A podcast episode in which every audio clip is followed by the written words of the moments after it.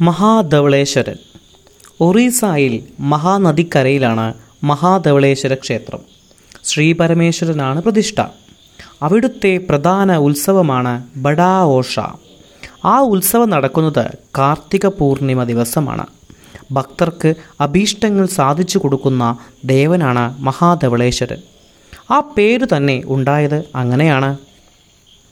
മഹാനദിയുടെ തീരത്തെ ഒരു ഗ്രാമത്തിൽ ഒരു കൃഷിക്കാരൻ ഉണ്ടായിരുന്നു.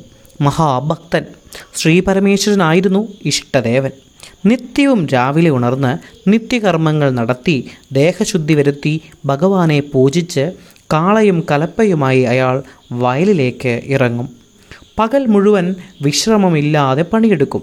സന്ധ്യയ്ക്ക് ജോലി കഴിഞ്ഞു വന്നാൽ മഹാനദിയിൽ മുങ്ങിക്കുളിച്ച് ശ്രീപരമേശ്വരനെ വന്ദിച്ചു വിശ്രമിക്കും. അയാൾക്ക് നല്ല വിളവ് കിട്ടിയിരുന്നു. കുടുംബം പട്ടിണി കൂടാതെ കഴിഞ്ഞു വന്നു. അങ്ങനെ ഇരിക്കെ മഹാനദിയിൽ വെള്ളപ്പൊക്കമുണ്ടായി. ഗ്രാമങ്ങൾ വെള്ളത്തിനടിയിലായി. നാശനഷ്ടങ്ങൾ ഗ്രാമീണരെ ദുഃഖത്തിലാഴ്ത്തി. ശിവഭക്തനായ കൃഷിക്കാരന്റെ വിളവുകൾ നശിച്ചു. അതുമാത്രമല്ല അയാളുടെ ജീവനാധാരമായ കാളയും വെള്ളത്തിലൊലിച്ചുപോയി. വെള്ളമിറങ്ങി വീണ്ടും കൃഷി ഇറക്കണം കാളയില്ലാതെ എങ്ങനെ നിലംപൂട്ടും ഒരു കാളയെ വാങ്ങാനുള്ള മാർഗവുമില്ല കൃഷിക്കാരൻ ധർമ്മസങ്കടത്തിലായി. ഭഗവാനെ എന്തെങ്കിലും ഒരു മാർഗം കാട്ടിത്തരണമേ. അയാൾ ആരാധനാമൂർത്തിയോട് അപേക്ഷിച്ചു.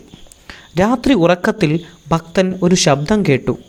മഹാനദിയുടെ തീരത്ത് എത്രയോ കാളകൾ മേഞ്ഞു നടക്കുന്നു. അതിലൊന്നിനെ പിടിച്ച് കെട്ടിക്കോളൂ കൃഷിക്കാരൻ ഞെട്ടിയുണർന്ന് ചുറ്റുപാടും നോക്കി. അവിടെങ്ങും ആരുമുണ്ടായിരുന്നില്ല അയാൾ വീണ്ടും കിടന്നു. പിന്നെയും അതേ സ്വരം. ഭക്തൻ മനസ്സിലുറച്ചു ഇത് ഭഗവാൻ തന്നെ. പിറ്റേന്ന് കാലത്ത് നിത്യകർമ്മങ്ങളും പൂജയും കഴിഞ്ഞ് അയാൾ മഹാനദിയുടെ തീരത്തെത്തി. നദിയുടെ മറുകരയിൽ ധാരാളം കന്നുകാലികൾ മേഞ്ഞു നടക്കുന്നു. അയാൾ നദിയുടെ ആഴം കുറഞ്ഞ ഭാഗം നോക്കി വെള്ളത്തിലിറങ്ങി. ഒരു വിധത്തിൽ മറുകരയെത്തി. കാലിക്കൂട്ടത്തിൽ കറുത്തു മിനുത്ത ഒരു കാളയെ കൃഷിക്കാരന് ഇഷ്ടമായി. നല്ല ലക്ഷണമൊത്ത കാള. അയാൾ ആ കാളയുടെ കഴുത്തിൽ കയറിട്ടു. പുഴയിലൂടെ ഗ്രാമത്തിലേക്ക് നയിച്ചു. കള്ളൻ കള്ളൻ! കാലിപ്പിള്ളർ വിളിച്ചു കൂവി ഒരു പിശുക്കനായ ധനികന്റെ കാളയായിരുന്നു അത്. ധനികൻ വിവരമറിഞ്ഞു. അയാൾ കുറേ ആളുകളെയും കൂട്ടി കാളയുടെ പിന്നാലെ പാഞ്ഞു. അവർ പുഴക്കരയിലെത്തിയപ്പോഴേക്കും കൃഷിക്കാരനും കാളയും മറുകരയിലെത്തിക്ക് എത്തിക്കഴിഞ്ഞിരുന്നു. നേരവും ഇരുട്ടി. ഇരുളിൽ കറുത്ത കാളയെ എങ്ങനെ തിരിച്ചറിയും? നാളെ നേരം പുലരട്ടെ ആ കളനെ നമുക്ക് ഒരു പാഠം പഠിപ്പിക്കാം. അത് പറഞ്ഞ് അവർ മടങ്ങി. കൃഷിക്കാരൻ കാളയെ ശിവക്ഷേ ശിവക്ഷേത്രത്തിന് മുന്നിൽ ഒരു മരത്തിൽ കെട്ടിയിട്ട് വീട്ടിലേക്ക് പോയി. പുലർച്ചയ്ക്കു തന്നെ അയാൾ ഉണർന്ന് നിത്യകർമ്മങ്ങളും പൂജയും കഴിഞ്ഞ് കലപ്പയുമായി കാളയെ കെട്ടിയിട്ടിരുന്നിടത്തെത്തി. അയാൾക്ക് സ്വന്തം കണ്ണുകളെ വിശ്വസിക്കാനായില്ല. കറുത്ത കാള വെള്ളയായി മാറിയിരിക്കുന്നു. എന്തൊരത്ഭുതം ഭഗവാന്റെ ലീല തന്നെ അയാൾ ഉറച്ചു.